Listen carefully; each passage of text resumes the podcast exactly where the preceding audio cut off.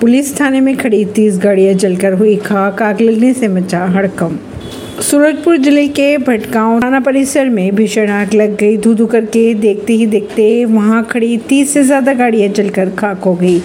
आग की लपेट इतनी तेज थी कि एक के बाद एक दो पहिया वाहन जलकर आग के गोले के रूप में तब्दील हो गए। हालाँकि कुछ देर बाद दमकल की गाड़ियों ने घटनास्थल पर पहुंचकर आग पर काबू पा लिया। अगर बात करें भटगांव थाना परिसर के पास की, वहाँ पर एक खेत है जहाँ पर पराली से आग लग गई थी। जैसे ही जैसे पराली जलती गई, वैसे वैसे थाना परिसर में रखे वाहन धू धू कर कर जल गए। काफ़ी देर तक इस बात की खबर पुलिस प्रशासन को भी नहीं रही।